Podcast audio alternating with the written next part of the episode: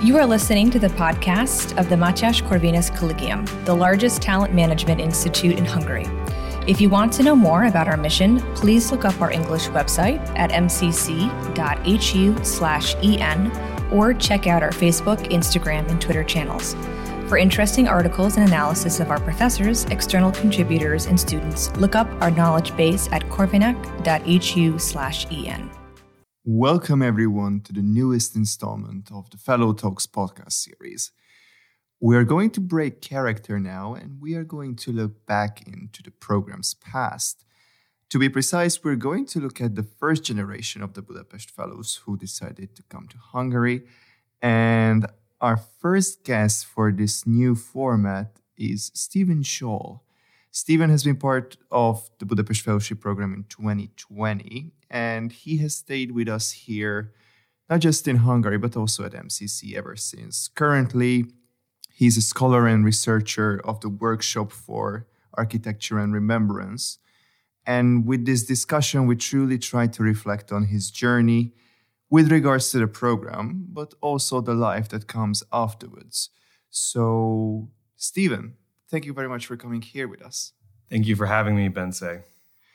And as you were part of the first generation of the Budapest Fellowship Program in 2020 to discover Hungary, if you look back at your former self, what is one conception of Hungary that changed significantly within you? You know, that's such an interesting question. You know, for me, I, it's hard to believe that this September will be my third year in Hungary. So it's difficult for me to think back to a time where I really didn't know all that much about Hungary. Um, you know, I, I, lived in Europe before I came here, um, once for around a year in Brussels, and then for a couple months in Athens. Um, but I never really had an experience in Central Europe, specifically behind the Iron Curtain, so to speak. So I don't know if I had any big, um, you know, uh, conception that changed, but it was rather that I didn't know all that much about Hungary. I knew the po- politics of Hungary. I could tell you who the prime minister was, who the president was, you know, the broad historical background of Hungary, but I really couldn't tell you about the people. You know, I couldn't tell you what life was like. I had never been to Hungary before I came. And so that was kind of the biggest conception change was just getting to know not, you know, the big historical details of a country, but knowing the actual people of a country, their daily lives, what to what you experience, not just in Budapest, but also in the countryside. If you look at your former self when you came to, to, to Budapest, to Hungary. What was one cultural shock that you had to face when you when you arrived, if you can recall any like specific specific moment? Oh, that's a that's a great question. Well, I said, you know, I, I had lived in Europe before, so I think a lot of the European culture shocks I had already experienced. You know, the whole, um, you know, not having service, that great service in restaurants or you know uh, uh, stores. I, I, got used to that. The whole intricacies, you know, walk, being able to walk places instead of having to take a car. Um, so I, I, was able to, um, you know, get through most of that. But one of the funny things I always joked about, all the first fellows came was was the beds, because um, in Hungary beds. the beds, you guys have really really hard beds here, you know. And and I'm a pampered American, so when I first came here, that was one of the biggest shocks. Uh, and actually, a lot of the fellows had similar um, similar issues where we just were all used to, you know, two or three mattresses. And of course, in Hungary, you generally just have one mattress. Um, and I've been at places where it's a pretty hard mattress. So it's a small thing. It's not a huge cultural uh, shock, but something that I just had to get used to was actually um, learning how to sleep in Hungary. Jesus, okay, that is something that we will definitely not tell future applicants. Jesus, I never even realized that. Um, with the conclusion of the program, you stayed here for some magical reason. What was your motivation to extend your stay here in Hungary? And did the Budapest Fellowship Program help you in any way after the conclusion of the program to help you find your new workplace? Well, you know, ironically, a big part of the reason why I want to stay is because I actually felt like I didn't really get to experience Hungary in its fullest during my first year here. Not because of the Budapest Fellowship Program, but if you guys remember, you know, back in September 2020, we're in the midst of the COVID. Um, and so, you know, around two months after I arrived, Hungary shut down for a period of around six months.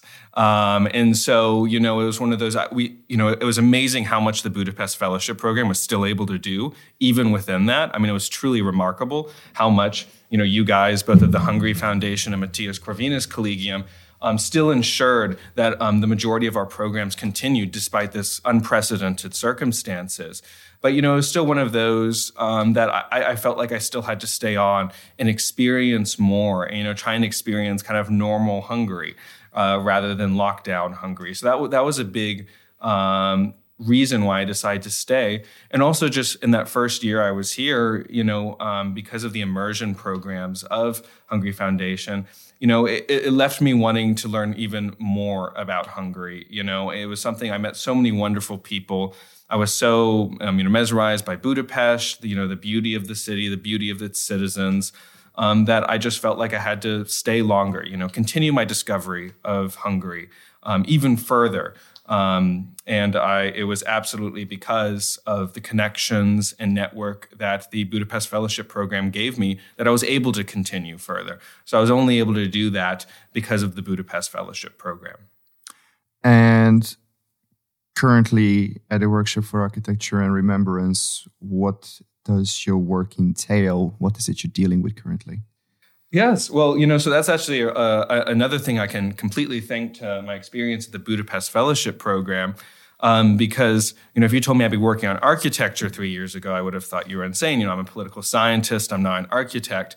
But during my time um, at the Budapest Fellowship Program, I was um, partnered with the Nemzeti Emlékezet Bizottsága, the Committee for National Remembrance, which specializes in researching communism in Hungary. And as part of that, you know, I did a lot of research into the effect of architecture under communism. You know, I think one of the biggest stereotypes of Eastern Europe comes from the communist architecture, these big, you know, monotonous block houses that seem to dominate every landscape. And so I ended up doing some writing on that, um, some writing about how essentially this remains a big scar from communism. Um, and as part of that, I kind of just started uh, approaching architecture in the framework of political science, in the framework of what are the political and cultural effects of architecture.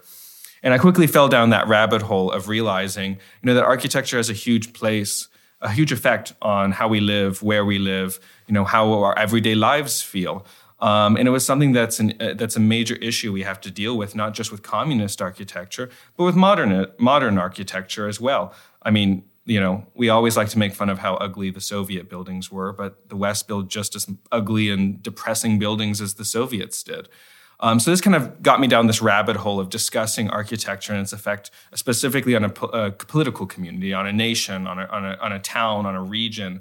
Um, and MCC really liked the work I was doing there. And so they invited me to um, stay on with this new workshop they're starting um, with, a, with a really great architect, um, Gabor Erhardt. So I kind of work with him as he's kind of the practical guy. He knows how to build a building. Uh, and I'm a bit more of kind of the philosophy behind good architecture. No, it's, that's really great. And when you talk to Gabor, do you occasionally talk to him in Hungarian or you mostly use English? I definitely try to talk to him in, in Hungarian whenever I can. Um, and uh, but unfortunately, you know, he's trying to practice his English. Um, so I think we need to okay. get down the system where you know he speaks to me in English and then I speak to him in Hungarian. You know, um, that may be the the best solution. But I, but I definitely try and and you know when if I'm sending work emails and they're not too important, so I can afford to mess up a sentence here or there, you know, I'll try and I'll try and write it in Hungarian. You know, to help practice my Hungarian. And now at what level do you think you are currently at with your Hungarian proficiency? Do you plan to further improve your language skills? Are you satisfied with your language skills?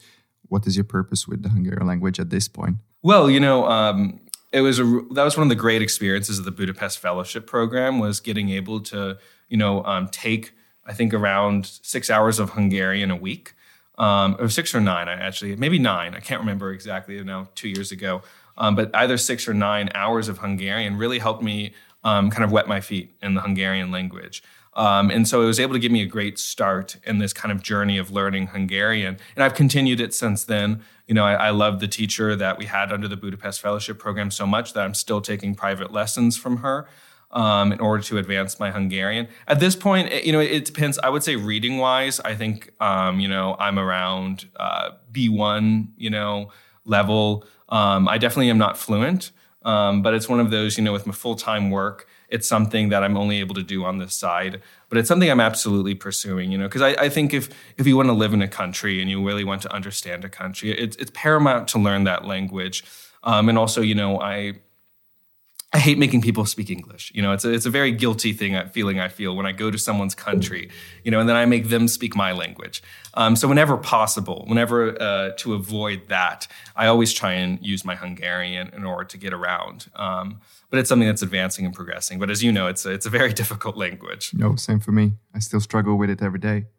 Um, and now, as we turn to the future, how do you see yourself here in Hungary in, in short and long term? But my que- my additional question is, of course, your future plans are still in question here, but how do you keep in touch with your home beyond the Atlantic? I mean, of course, you jump back and forth to the US, but now how do you see yourself commuting between between the Atlantic? Yeah, those are some great questions.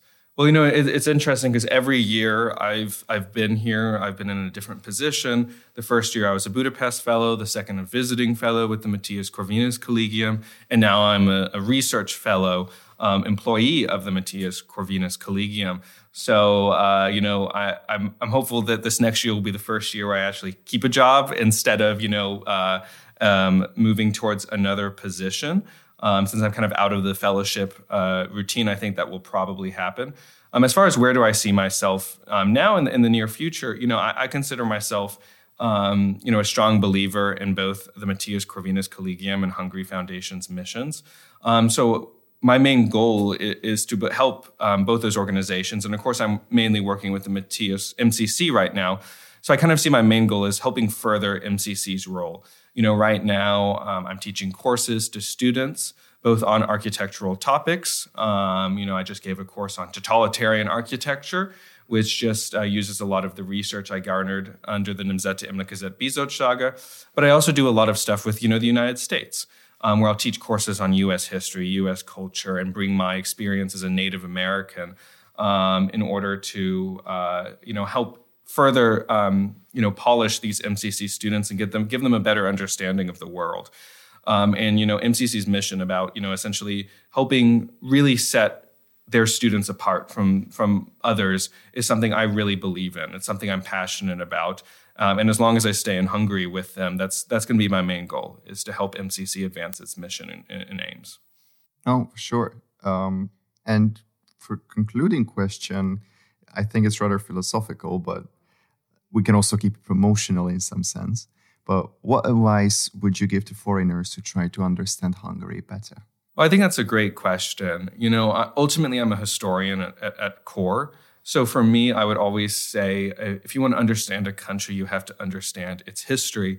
Um, you know, when I, when I got the Budapest Fellowship Program, the first thing I did was I bought a Cambridge Short History of Hungary. Um, and it was written by a Hungarian. And so that was immediately what I attempted to read in order to understand the country.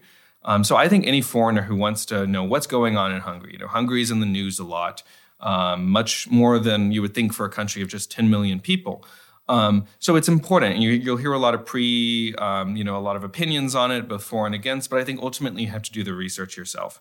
And I think the base of that research is historical research into Hungary. You know, figure out what, where, why are the Hungarians where they are now? What is their recent history? What is their history far back as their arrival to the Carpathian Basin? You know, 1,200 years ago. All of that's key to understanding a country. And so I think anybody who wants to learn more about Hungary, Hungary has to learn the history because history is, you know, it's the story of Hungarians. It's the um, and, and that's the key to understanding a people. You have to understand where they've been to understand where they are now and where they're going. Oh, thank you very much for Stephen for this discussion. And I truly encourage everyone listening to this podcast that you reach out to us, follow us on all our platforms, and that you learn more and more about US Hungarian relations because, in some shape or form, that's what this program is about. Stephen, thank you very much for being here with us today. Thank you for having me. Thank you for listening to this MCC podcast episode. For further media content, please look up our English website at mcc.hu/en or look for us on Facebook, Instagram, and Twitter. If you want to read more by our professors, external contributors, and students, check out our knowledge base at corvinak.hu/en.